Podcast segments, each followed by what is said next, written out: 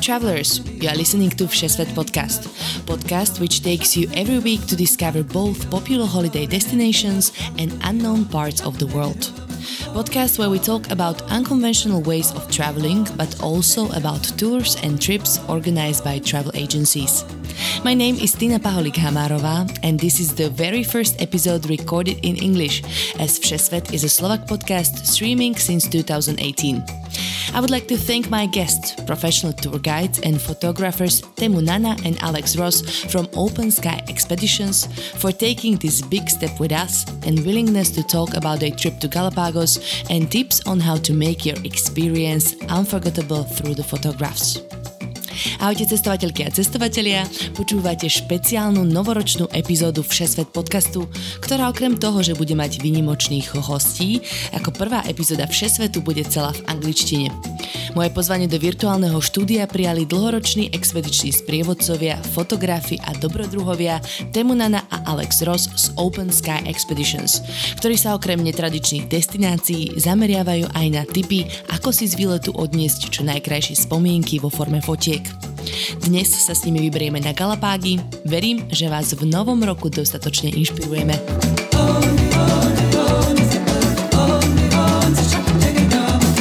Temu Alex, welcome to Všesvet podcast. Thank you. Thank you so much for having us. Thank you very much. Yeah, uh, I'm sorry for the long intro. I just would like to explain to the old listeners uh, who just turned on Všesvet podcast for the very first time, which is this about, and also to kind of explain to our long term listeners from Slovakia that this is a very, very unique special episode, uh, which is a little experiment from my side. And you are actually part of it. I hope so. Uh, you'll be all right with that. Absolutely. Oh, we're we're absolutely honored. Thank you. Um, so, have you met anyone from Slovakia before? Only uh, Mate, who um, you know, he he was the one who sort of introduced us. We have sort of a mutual friend.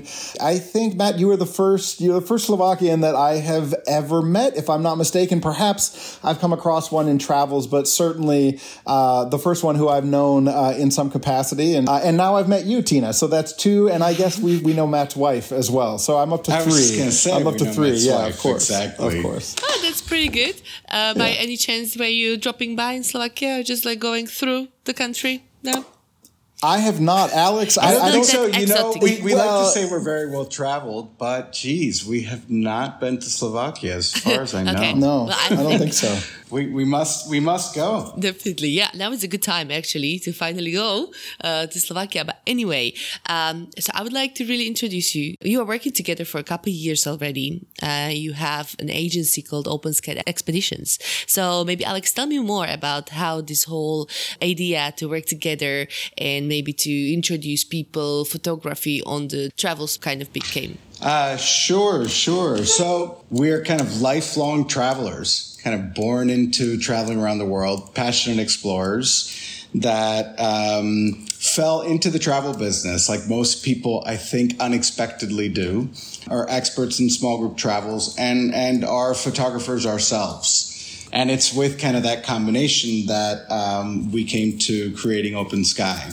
So yeah, Temu and I were working for a company called Travel Dynamics International that did um, educational tours on small ships, kind of all around the world. Um, I started out as a tour leader for them back in 2004. Oh, wow, Very long time That's ago. been a while. yeah, t- 2003, 2004, uh, indeed. And then, you know, was doing that job. I was, I was pretty young, uh, taking advantage of my language skills and a lot of my travel background because I grew up in many different countries and had, had traveled a lot myself. And then several years into that, I met Temu and hired him into that company uh, to kind of do very similar things to me. I uh, probably ran and led trips in over 50 countries. Okay. And I also heard that you speak uh, six languages. Is that Aha, right? so Temu has given up my secrets. oh no, I, so I'm sorry. You had it all written on your website. Yeah, that- oh, that's right. That's right. Okay. Public secrets. Uh, yeah, I, I speak six languages. I speak four quite fluently and two conversationally and, and, and a little bit of a seventh. Something crazy. So- Chinese. Uh, the seventh is Greek. Okay. So, or That's- no, the sixth random. is Greek. The seventh is a little Arabic. Okay, lovely. Yeah. My first language is Spanish. Uh, great. So if I if I will uh, then spread my podcast into other language versions, um, I'll give you a call. Sure. You can give me a call. Well, you've started today, right? Oh yeah, yeah. It's and and it's been a bit tough. And I'm sorry, I have to probably tell to the listeners that my English is not like hundred percent, especially in the mornings. Uh, but I'll do my best. Anyway, Temu, please introduce yourself. Well, thank you once again. Yeah, my name is Temu, um, and as as Alex said, you know, I started in the travel industry at Travel Dynamics International, the company where we we used to work. And I mean, Alex is being modest. Uh, you know, he said that we met there, but Alex hired me into that company. It's through him um, that you know that I I gained all this experience. Um, and I, it was funny at the company. I was kind of I was known as Alex 2.0, sort of the the beta version, but with a whole lot of bugs. I wasn't quite as efficient as he was. Uh, so I did some tour leading, um, a little bit of trip designing. I also did sales, and eventually I became a cruise director on a ship of 130 passengers. And it was an incredible education because uh, not only were you learning things from these experts, of course, who were coming, professors and thought leaders and uh, people that were very high up in their respective fields, um, but also the travel itself was very demanding because these were very, very high end and demanding clientele um, who expected things to run smoothly all the time. Part of our job as tour leaders um, on these programs was to put together photographic slideshows. And both of us were interested in photography.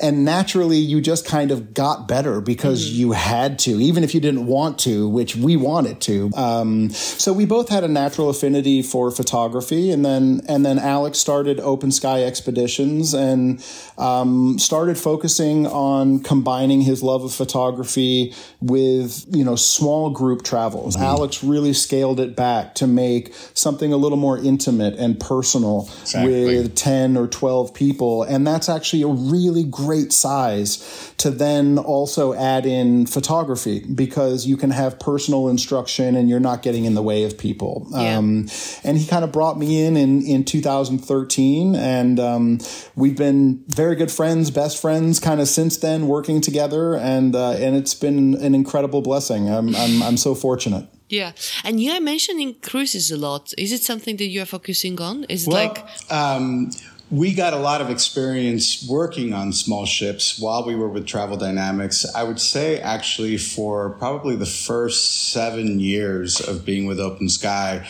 almost everything that we did was on land. okay? Um, and it's just that there were a number of destinations that we wanted to get to, that we wanted to kind of incorporate, where the way to experience those places is on a small cruise or on a small boat, like Antarctica, Galapagos, Alaska, et cetera, et cetera. Yeah, let's get to the point. Uh, like, which countries are you actually offering now? So you've done the West Coast uh, Africa tour, uh, which I probably, when you said I survived that, so I can do anything. yeah, but exactly, pretty much. You know, it was like a big training ground. But Morocco was one of the places that I'd been to many times that I thought was really compelling. So when I started my business, I actually moved there for a little while to get to know it really well. Okay. And that year, I ran the first photography trip that we did. That was in 2012. Um, and it was a year afterwards that Temu came. And then, you know, since then, we've been adding lots of different places like uh, Namibia, Sicily, Chile, South India, Peru, Guatemala. Uh, Northern Norway for Northern Lights, um, Greece, uh, we're at Bhutan. Alaska. Alaska, Galapagos. Yeah, where else did we go, Temu? Galapagos and Antarctica. Yeah, we've got a, a pretty good sort of stable of trips um, for places kind of around the world. I think the only continent that we are not actively hitting is Australia, New Zealand, and New Zealand may be in the works for the future. So Oh, that's okay. Yeah, That's okay because yeah. I lived in Australia for three years and I uh, published like six episodes of just a podcast about it. So it's Okay. okay. It's covered already. Oh, nice, nice. we'll call you. Oh yeah. Yeah. Of, oh please. I'm happy. I'm happy to take you around. That That's would be just exactly really right. great. So uh, I would like to actually focus on one of the destination you mentioned today, and it's Galapagos because I haven't I haven't talked about this country in my podcast because I actually think people from Slovakia don't even think that it's possible to get there easily. Um, so that's why I would like to talk about this country. Um, just just first, kind of explain me why did you put this um, destination on your list? Like I have some ideas, but I would like to hear that. Well, number one, I, it's it's unusual, of course, for us. I think as as folks who are in North America, you know, everybody has heard of the Galapagos here, and and certainly many people have not had the opportunity to go. Um, but it's unusual to think about the Galapagos as a unknown destination um, because so many people here are so familiar with it. Um, I think for us growing up, I grew up as like an animal lover. I was obsessed by nature. I was obsessed with wildlife. I loved the history of Charles Darwin and, you know, his theories on evolution. And there are places in the world, and the Galapagos is one of them, where you have animals, um, we call them endemic species, species that you will find nowhere else on the planet. There, the Galapagos has has several of them. Um, so, from a wildlife standpoint, it's it's really amazing that way. And the islands themselves lend themselves to photography in many ways because they're beautiful, they're varied, um, they're geologically active. There's uh, stuff to see underwater as well as above the water because you have five major currents that all converge at the Galapagos. So you have this incredible biodiversity.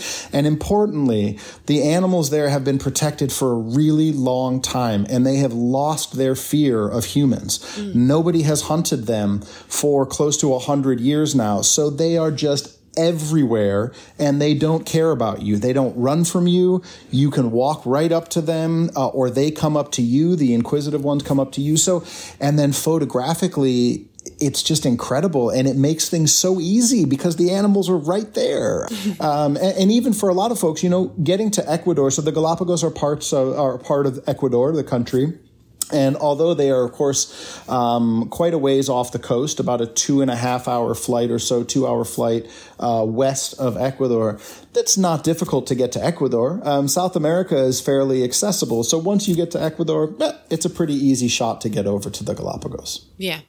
Would you say that there is like a specific type of travelers that they should be, um, they should be maybe appealing I for? I mean, Temu has way more experience with the Galapagos. We have kind of varying experience in, in many places, but I mean, anyone that finds the natural world compelling. So people that have like, e- even kind of the smallest interest in wildlife, I think uh, will be blown away. And particularly with us, you know, we have a focus on photography. So, and an incredible place to practice photography, also with a with a photo pro like Temu. And we travel on a small vessel, so people that are interested perhaps in a more intimate experience. Yeah. With importantly, with an, an incredible staff and with an incredible naturalist. So for us, it's the picking local partners that come kind of extremely well reviewed from people that we trust is kind of the most important thing. And that's how kind of we got to who we are working with in the Galapagos. Of course. So people are into photography, wildlife, and yeah. like ship skills. Yeah, like brushing the floors in the morning and things like that. Maybe we should incorporate yeah, that. that's that's the part in our next one. Yeah, you know? exactly. For, for a cup of, for a cup of rum, of course. Yeah, yeah, that's that's exactly right. Yeah, we don't we don't tell anybody that. We just get them to the ship and then we hand them the mop and you know the polish for the wood and well, yeah. And that sort it's of thing. Part yeah. of experience. And, and then all and then all the other photographers actually take pictures of them doing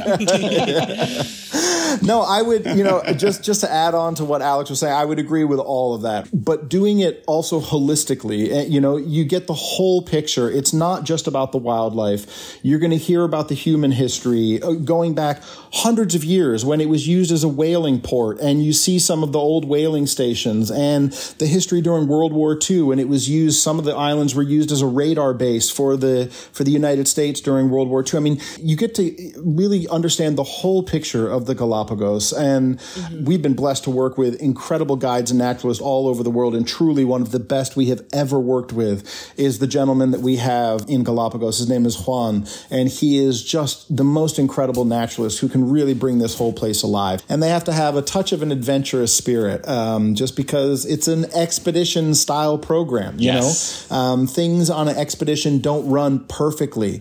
Uh, we are moving things around to take advantage of wildlife as it comes and goes, and wind and tide and this kind of thing. And so you have to be willing and to volcanoes. Yeah, you have to be willing to exactly volcanoes. You have to be willing to roll with the punches just a little bit. Um, so that's the kind of person that I think this trip really, really um, attracts.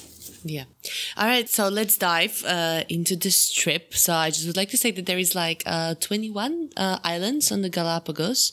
Uh, so Tim, can you maybe just kind of explain like how many of them are you visiting during the trip that you are taking? Yeah. So our trip is a little unusual. It's a 10 night trip. We decided to do a little bit of a longer program because we wanted to visit both the islands in the northern half and some of the southern islands as well because you get to see more wildlife geologically. You get to see different um, features and, and islands in different stages because some of the islands are quite new, some of the islands are, are very old. So we visit Santa Cruz, um, Genovesa, Marchena, Isabela, Fernandina, Floriana, Española, um, Gardner Islands, and Isla Lobos. Um, you know, we make a couple snorkeling stops. That's another feature of this program, which is just excellent, is we get to go snorkeling at a couple other places that are technically part of other islands, but we may not actually get onto the mainland. And how many of these islands are actually inhabited? Like there are people living on them? Well, there are three main settlements, I believe, in the Galapagos. So three of the islands, I think are inhabited, or there are two settlements on one island and one settlement on another. Okay. Um, but, but just to have a, a picture that I- most of them are probably um, just wildlife, like yeah. no humans. Right. That's that's actually that's a great point. Yeah. So the Galapagos is not only a protected natural park, the land, but also I think it was the world's first marine protected area mm-hmm. as well. Mm-hmm. So the waters around the Galapagos are a protected national park um, as well. And so there are some individuals that live kind of really on their own in the islands if their families have been there for quite some time. But most of them are centered in about three communities. The biggest of which is Puerto Ayora, um, which I believe believe has a population of about 10,000, maybe 5 to 10,000, but it's fairly small. Right, yeah, okay. fairly small. Let's call it yeah, few. Yeah, a few yeah. 1000 mm-hmm. Yeah, but the local guide, Juan, I mm-hmm. think he said, uh, he's from Galapagos originally, right? So he lives there all his life. Uh, yes, yes, yeah, that's that's correct. His father was a guide there for many, many years. Uh, he grew up there, um, and for anyone who grows up on the island, they all know each other. Everyone knows everyone. Um, um, if you're if you're from this area, that must be is, that must be really horrible for the rumors. You know, I guess. yeah, yeah. I, I, think I think it's like any super small town, right? that there's just no privacy in in the end. So um, pretty limited limited full time population there. Okay. So, what should we kind of prepare before going to Galapagos? Is there any kind of visa process that we need to do, or we need to, like, I don't know, manage to get special boots there, or snorkeling stuff, or something? What what should I prepare right. as a as a person who wants to travel there? Well, okay. So for visa and entry requirements, of course, it depends on the country you're coming from, and you know sometimes it's you know it even depends on where have you been recently. Sometimes if you've been to a country that, for instance, has has yellow fever or something, then you need to get some sort of a visa. But generally, visa re- entry requirements are pretty straightforward and uh, and simple. I know for us, I believe it's um, 180 day single or multiple entry visa that we can get pretty pretty easily. But you do have to pay a special park entry fee to go to the Galapagos, which is something that we as mm-hmm. the tour company take, take, care, care of. of. Yeah, we take care of that for for people. So it would be their responsibility to make their way to Ecuador, uh, and from Ecuador we sort of collect you there, and then we'll take you to the Galapagos, and we can talk a little bit more about that in just a moment. We do full pre-trip briefings for people if they would like them, where we get on Zoom and we talk all through all the questions you may have. We go over the itinerary we talk about packing lists. what you should bring photography wise, but also what you should bring packing wise. And I would say if I really had to narrow it down for um, an expedition style program in the Galapagos, you really want to think about things uh, like quick drying clothes, layers because it's going to be really warm during the day, but then getting cold towards the evening. You want shoes that are going to be able to do wet and dry, right? So that you can move from the water right into the sand. Mm-hmm. You know, you don't have to take off your sneakers, but you know, wet, dry sort of uh, uh, sandals or shoes of that nature. Um, you may want a walking stick. You certainly want sun protection, a little bit of wind protection, sunscreen. The snorkeling equipment is all provided for you. So all you have to bring is yourself uh, and a bathing suit. That would help. A bathing suit would certainly so help. There are not um, like nudistic options. Yeah. well, listen, uh, what you do on your own time is up to you. But um, but no, I, I, would say generally speaking, people are generally in bathing suits. And actually, I, I should mention that in the Galapagos, because it's a protected place, um, people really aren't allowed to wander on their own. So we stay as a group um, pretty much the entire time that we're together. But we can, you know, spread out a little bit. It's just that people can't go go and wander off on their own. Yeah, that's okay. We'll get to the logistics, like uh, maybe how to prepare more for these kind of expeditions. But which kind of animals are actually wandering around and which are the endemic ones that you can see only there and nowhere else? The Galapagos is full of wildlife, um, particularly because, like I said, all those ocean currents, there's five major currents that are meeting there, which means that not only is the sea life incredible, but that's where all the life on land uh, originally comes from. And, um, and that's where it's really the base of the food chain comes from all of that really nutrient rich water for the things that are endemic to the Galapagos, where you're really only going to see in the Galapagos, you have um, the flightless cormorant, which uh, cormorant is a kind of bird which you have all over the world. They're also called shags, cormorants. They're fishing birds, they're water birds, but these ones have lost the ability to fly, so their wings uh, have no real feathers on them anymore. They look almost like baby birds' wings. Um, they only swim and they dive. They're incredible divers and fishers. Um, it's the only place where you'll see um, cormorants that are flightless. It's the only place in the world where you will see uh, marine iguanas. So these are swimming lizards. Um, they can be anywhere from maybe uh, I'm so I'm sorry I'm so bad with the metric, but like a foot, twelve inches. I don't know how many centimeters roughly that is. Oh wow! Um, I can't yeah. even tell. Twenty six centimeters or something. Twenty six centimeters. Okay. Okay. They can get up to, to quite large. They feed on algae underwater, so they have to dive and swim.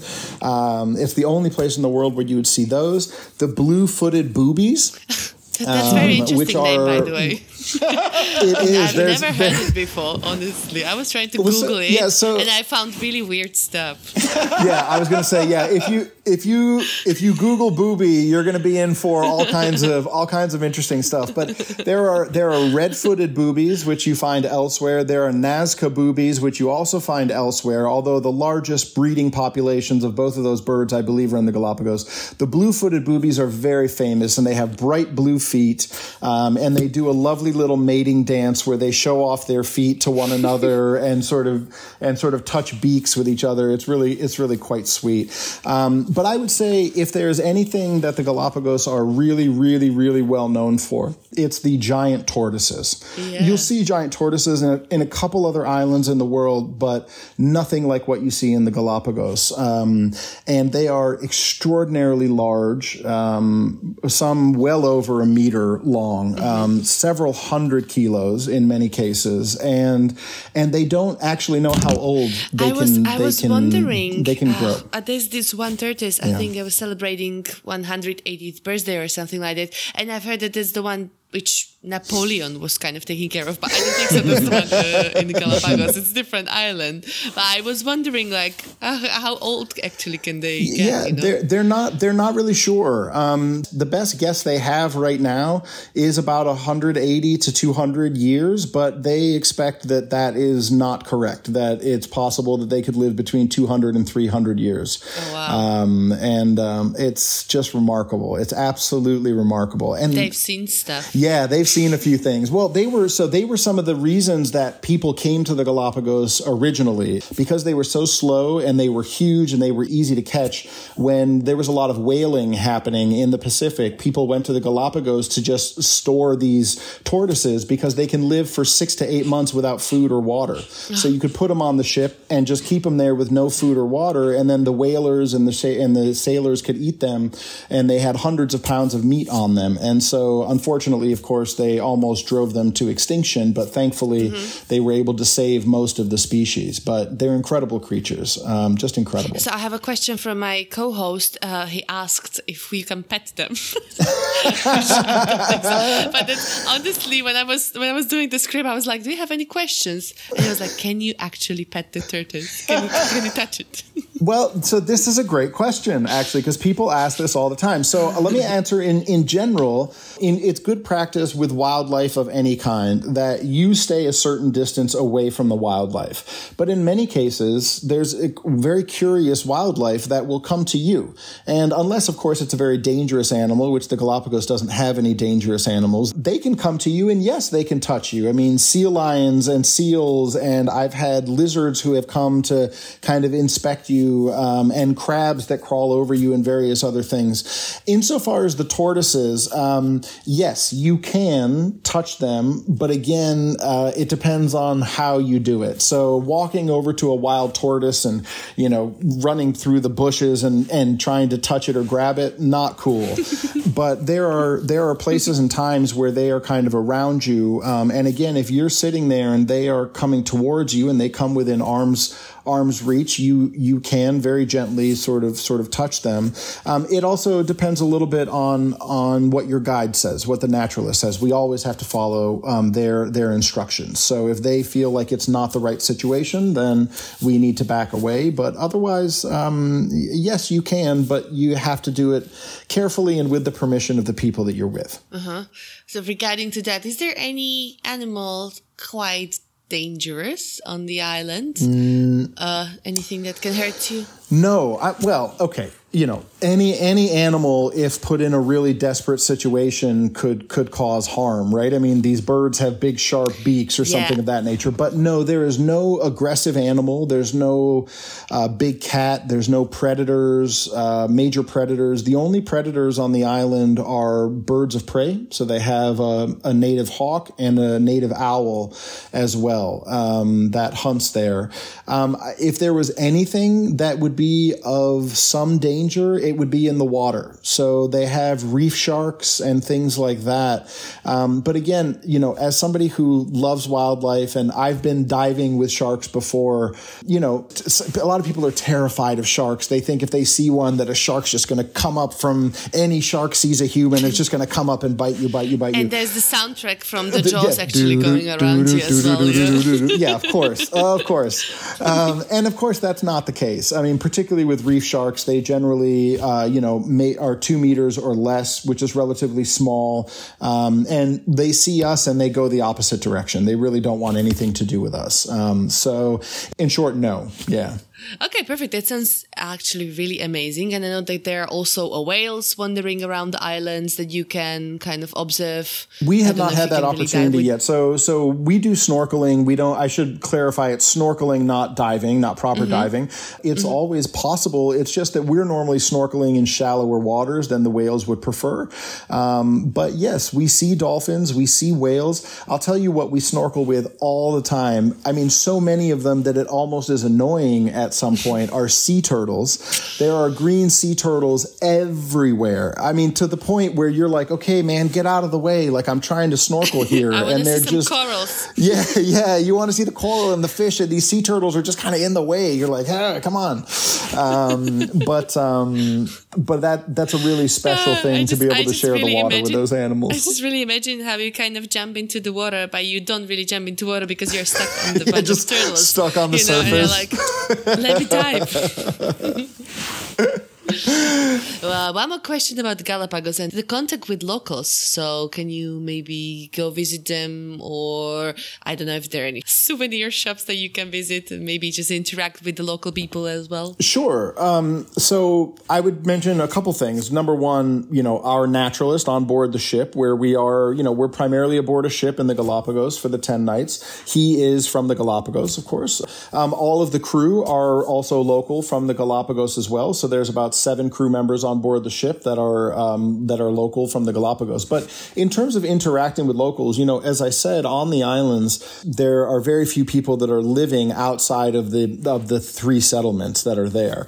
Now we spend a day in Puerto Ayora, uh, which is the main town, where we visit the Darwin Research Station, um, which is where a lot of the research is being done on saving the tortoises and various other things that are happening on the islands. Um, we spend about a half a day or so in the town of Puerto Ayora exactly to do souvenir shopping um, so that you can pick up little things here or there, maybe go to the pharmacy, mm-hmm. pick up the suntan lotion that you ran out of, all those little things that you want to do.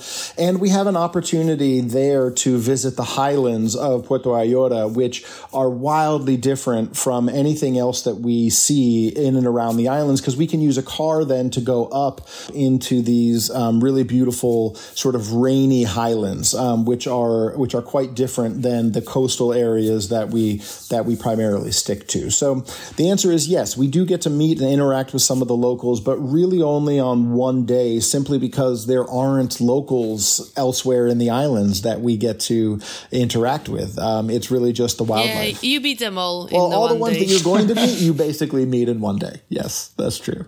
Uh, and just just to clarify, so as a so single solo traveler, uh, you can enter the islands at all, or you can just go to the city, but not really to the other wildlife islands. Yeah, um, that's a good question. So, as a as a single solo or individual traveler, or like as a family, uh, if you wanted to fly to the Galapagos, you fly to the Galapagos from Ecuador, uh, and you could do you could stay in the main town and do day trips to some of the other islands, but you have to be with a licensed guide mm-hmm. because it's a protected marine reserve and a protected national park.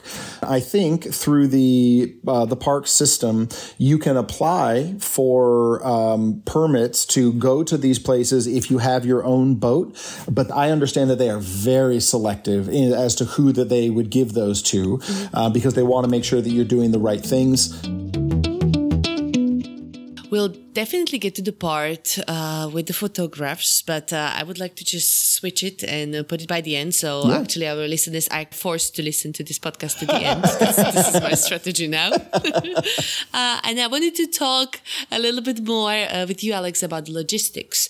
Um, so you mentioned that you always have a lot of tour guides and uh, some like scientists and people responsible for a lot of things on not just the cruises but also on the trips. So how do you usually build up this kind of crew around uh, the trips? Sure. Well, I mean, it, it, varies quite differently from a trip that's on a boat. You know, Teemu and I, we've had the privilege of traveling to many, many different places and being in the industry for a very long time and finding people we trust that know people in you know perhaps the new destinations that we want to explore. So just references are such a big deal. Somebody that's been there and you know can vouch for uh, a guide or an expert in a certain location is is is a huge deal. And then we go, and we spend a bunch of time scouting and meeting with all the different potential people that could be a part of the experience. And every every destination is different.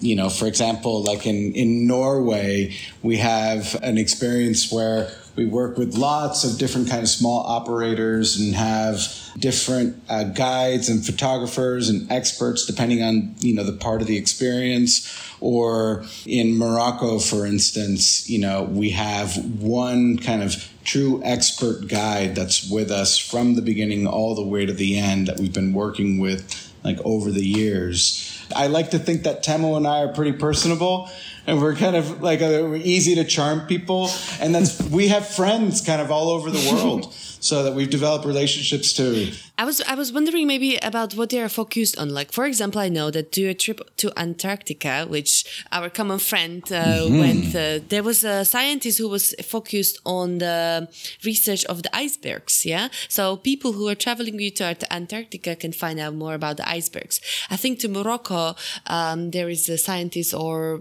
anyone, the guide, who is focused maybe more on like a cultural aspect. Yes, absolutely. So As like, Alex said, I mean, I think the the fun part is that every destination is a little little bit different. But on all of our programs, right, you're going to have a photo instructor who's giving you photo photo instruction.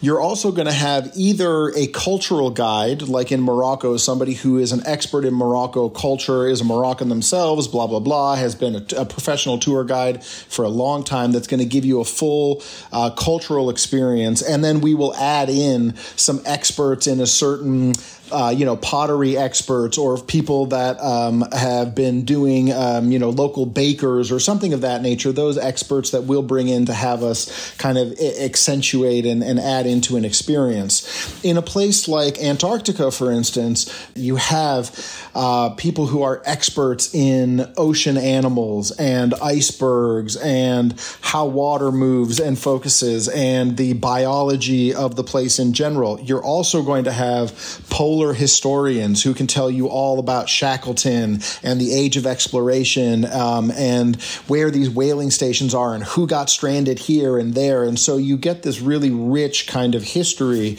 of, of all of those places. Um, when we're in Alaska, we have a professional bear guide who goes out to the wilds of Alaska with us and knows some of these bears by name. Mm-hmm. Um, you know, he's been with these wild bears for 20 years. Um, and so it really depends on the program. I wonder if I can take the uh, an occasion to actually say for the Galapagos trip, we have a pre-trip extension that starts in Quito, the capital of Ecuador, uh, mm-hmm. uh, which is a beautiful city up at like pretty decent altitude. So even though it's like right on the equator, it's actually quite cool.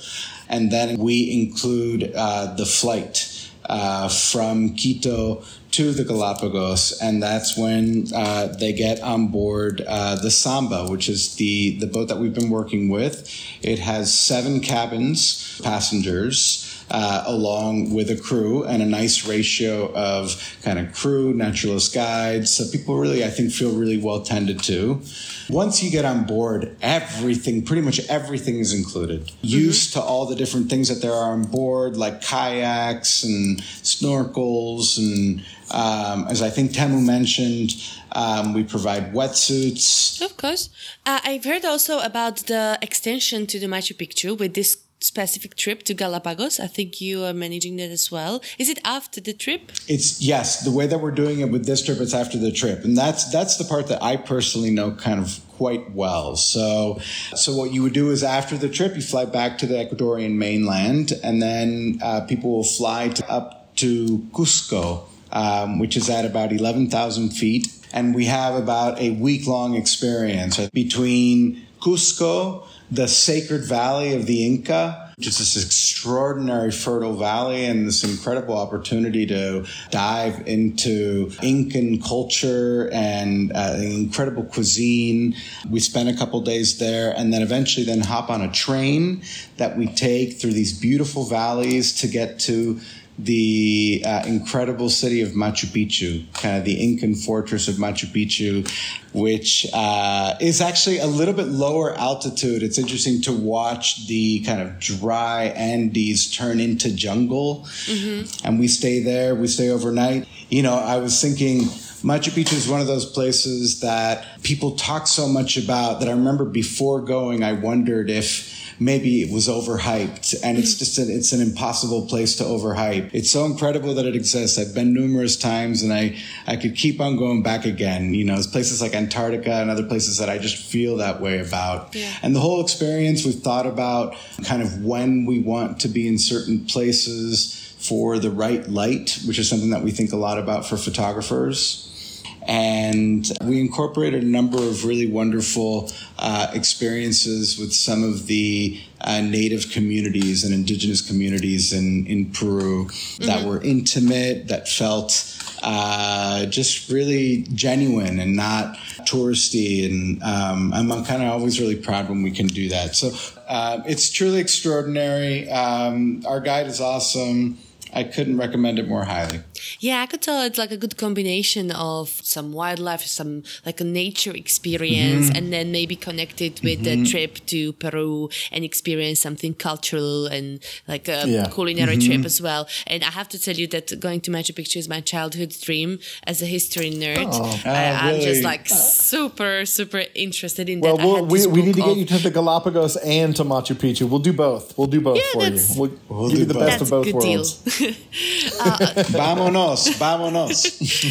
about the budgeting and about the prices of the trips that you are organizing. So let's maybe focus on the Galapagos as well, but you can also kind of describe it uh, more generally. How much should people think it's going to cost them? To get to Galapagos, for example, for instance? For the Galapagos trip, we have a kind of a set price. You know, I, I think we'll point people to the actual details online some somehow. But uh, the trip is uh, almost nine thousand dollars per person, kind of eight thousand nine hundred and fifty, and that has very comprehensive inclusions. Um, you know, once once you get there, of course, you need to factor in your flight you know from where from where, where you're coming from mm-hmm. but really aside from that um, pretty much everything you need will is going to be covered and then you mm-hmm. know our other trips they they vary in price i'd say starting around 5000 to maybe around 11,000 for most of the trips. And then kind of Antarctica is a separate thing aside from that.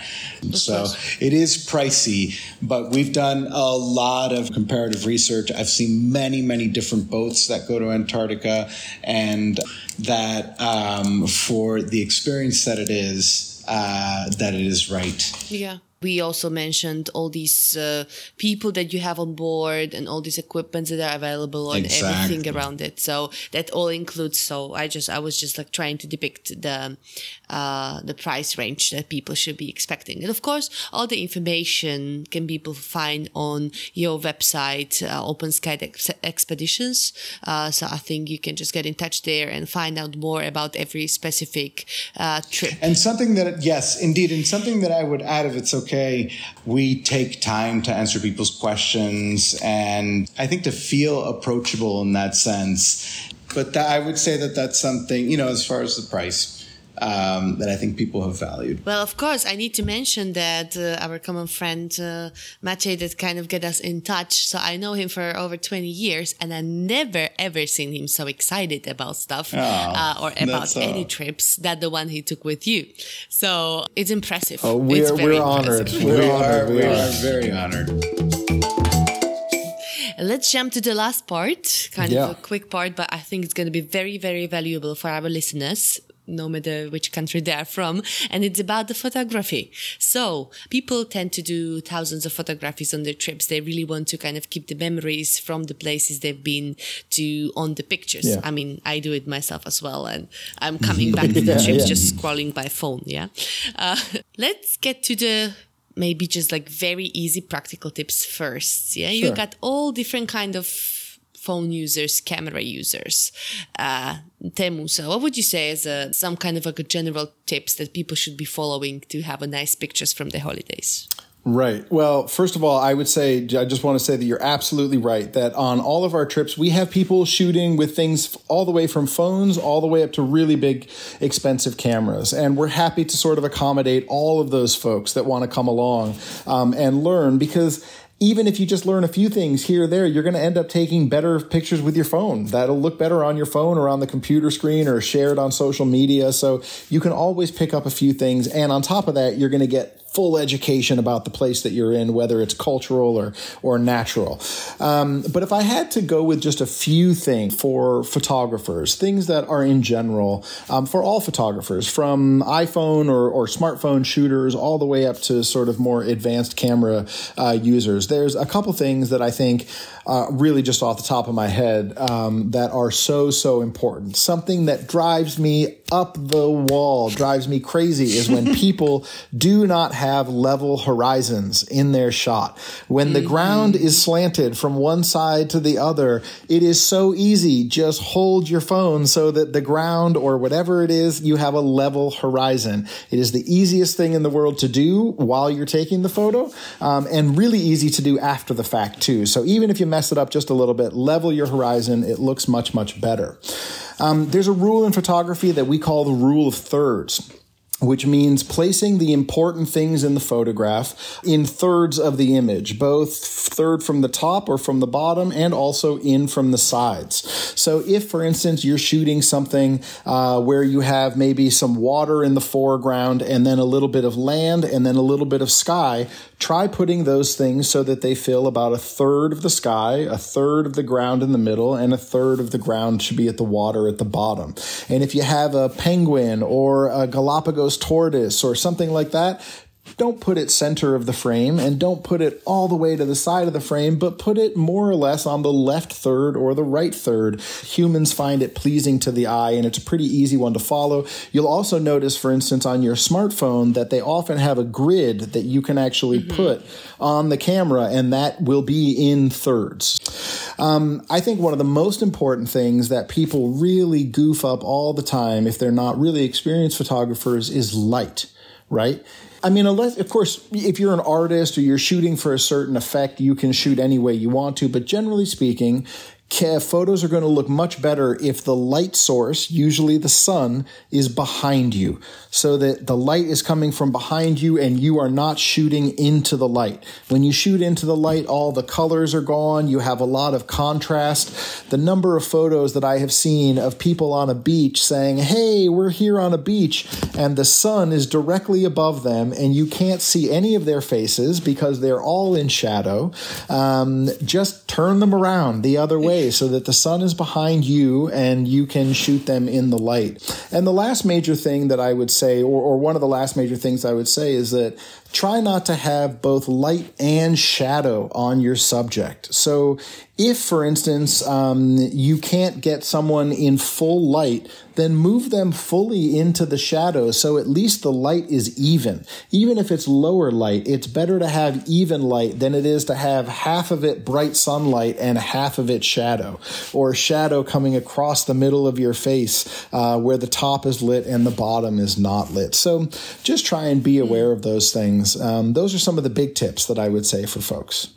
Oh, that's so great. I didn't have any additional questions. I, I, think I'm just gonna, I'm just gonna cut this part and I'm just gonna make it like a social media video so people can listen to that, that they can, you know, just be aware of these like super easy tips. Are there any special tips for, let's say, mobile phones, uh, which you would like to mention? So, uh, okay, so we, you know, we live in the social media times. Is it good to take pictures you know, standing or horizontal ones? Okay, great. These are great questions. Number one, it depends, like all photography, it depends a little bit on what you plan to use it for. So if you're filming or you're shooting still photography specifically so that you can put it on Instagram Reels or TikTok, you're going to want to shoot vertically because those things fit better on those formats. So um, vertical photos, vertical uh, video for Instagram and that sort of stuff, TikTok, are much better.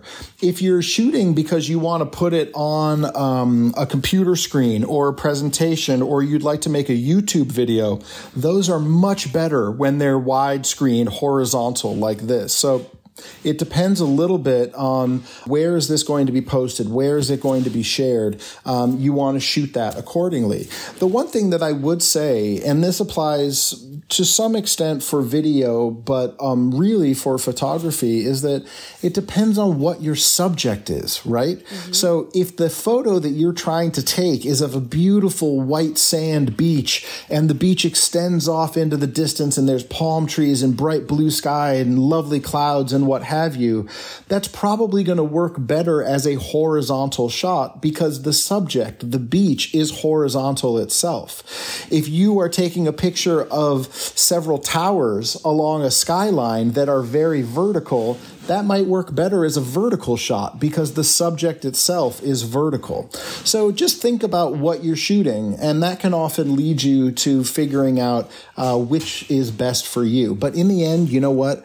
The best way to learn all of this is just to experiment. Take some horizontally, take some vertically, and see what you like best. Um, and I think that's the best way for, for people to learn. But you know, you end up with like a thousand pictures from the same place. yes. Well, and then, listen, and there's a lot of editing.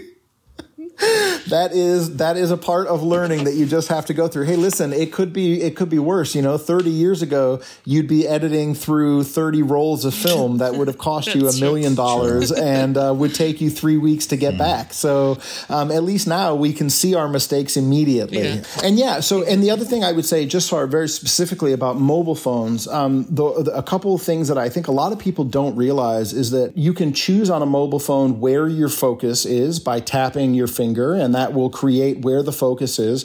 If you tap and hold and drag up or down, you can make the image brighter or darker, so you can control some of the exposure. Mm-hmm. And the other thing that I would say that's really a lot of people don't know is particularly if you're shooting something fast moving, like um, sports or a fast moving animal or something like that, or you're trying to capture one specific instant, um, hold down the button to shoot, and it will shoot several photos, six, seven, eight, nine, ten photos all in a row. It's called a burst. And you'll be able to capture that specific moment uh, that you want. So those are just some tips for mobile phone users. Great. Definitely valuable. I hope so. Everyone's going to now think about it when they take the pictures. Mm-hmm. Uh, what about the camera? So let's, let's say um, just like a random camera that you can afford, yeah. nothing really crazy, nothing telescopic uh, yeah. kind of thing. Yeah. Uh, what would you say are the aspects that photographers should be focusing on besides shooting everything in automatic mode? Yeah. well, okay. Listen, we have this technology, right? They have they have spent. They're very intelligent people who have spent decades making this really easy for us. So um, use those advantages, right? Like I shoot in full manual mode um, because I have been shooting now for so long that I no longer think about it. I know what I want to do and my fingers just do it. But for a lot of people, that's not the case. And that's why they have auto mode or intelligent auto or a program mode um, or modes where you can prioritize one thing or another, like shutter speed or aperture priority. And really, the, the key is to understand what you want out of a photograph and then use the camera for in in the easiest way possible. Don't make it difficult for yourself. So i think what i would say is um, outside of the basic sort of compositional things that we talked about i think what i would say for for camera users in general is if you really want to get the most out of your camera the thing that you really need to learn is something called the exposure triangle because there are three main things that photographers control. The shutter speed, the aperture, which is how wide or small the opening of the lenses, mm-hmm. and the ISO, which for all intents and purposes is the sensitivity of the sensor. It can be more sensitive or less sensitive to light.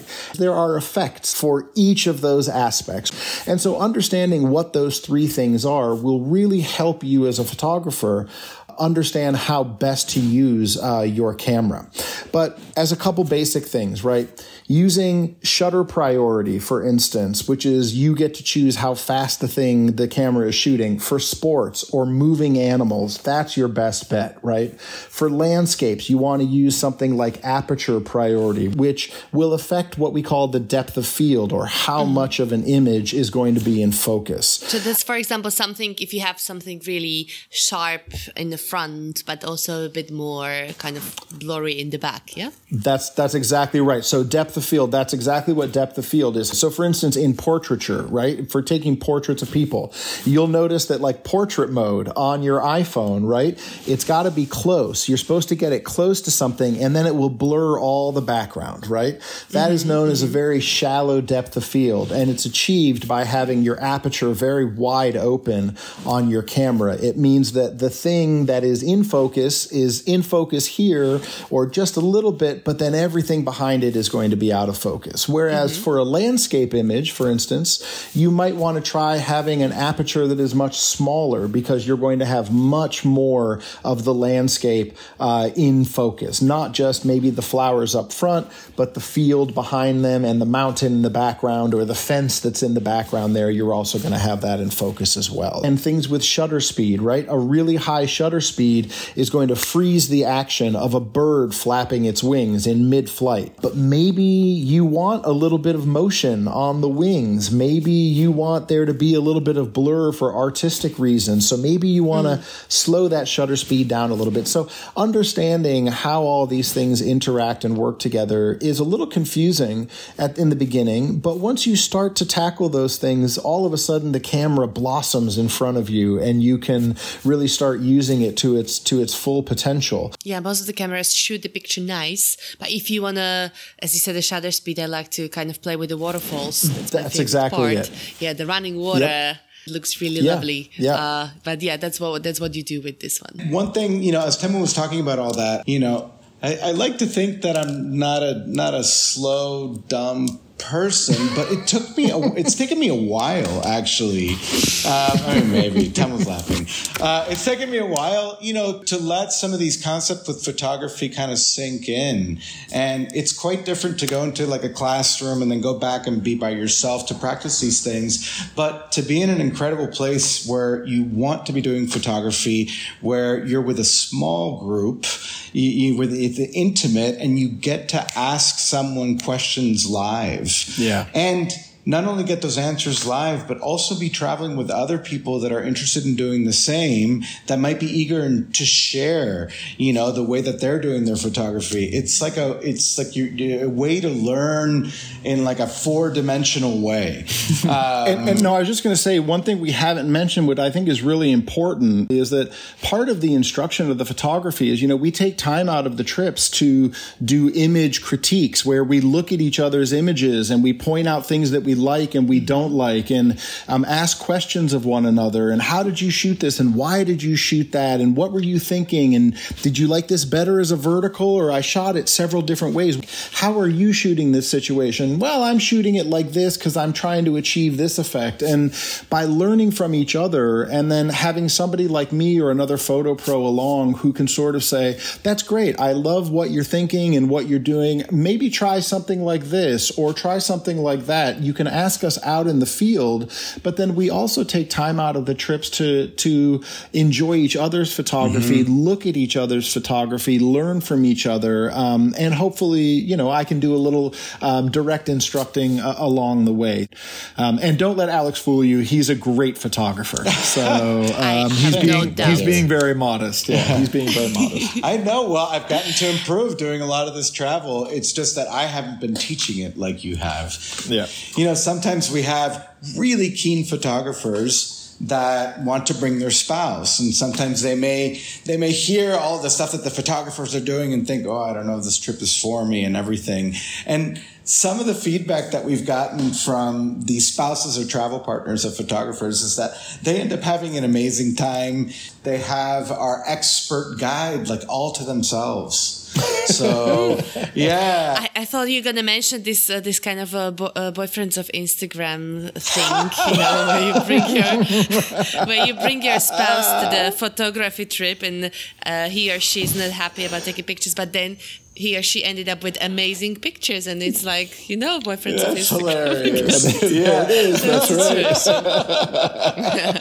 all, all the different sorts of ways. One sure. more last question. Yeah, yeah. Regarding to the photography is the post production. Yeah. Uh, so I know that you spend a lot of time editing the pictures, of course. So just the quick maybe tips, maybe programs yeah. that people might be having in their phones, in their computers. Yeah. Um, so I don't do a lot of phone editing. I do most of my stuff on on computer, of course. So there's a standard program called Lightroom by Adobe, um, who also, of course, makes Photoshop. It is a ten dollars subscription per month, and you get Photoshop and Lightroom, and you can actually use it on on mobile as well. I think there's mo- yeah. Mm-hmm. Mm-hmm. yeah, there's Lightroom mobile as well. Um, it's a f- it's it's powerful and it's not too terribly difficult mm-hmm. to understand. Um, if you start just experimenting with it, you'll you'll get to know it pretty quickly and easily. That's kind of the the photo standard that most photographers are using as a program like Lightroom. That being said, um, even the basic editing mode on your iPhone or smartphone is going to have a lot of the similar sort of things: highlights, exposure, shadows, color saturation, this kind of thing. So, mm. so there's a couple things that I think most people all uh, should take a look at, which is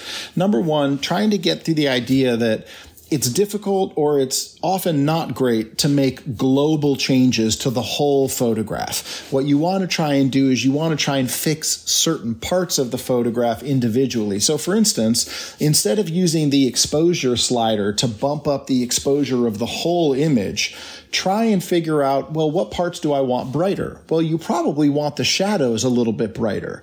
So leave the exposure slider where it is and just bump up the shadows a little bit or mm-hmm. bump the highlights back down if the bright parts of the image are a little bit too bright.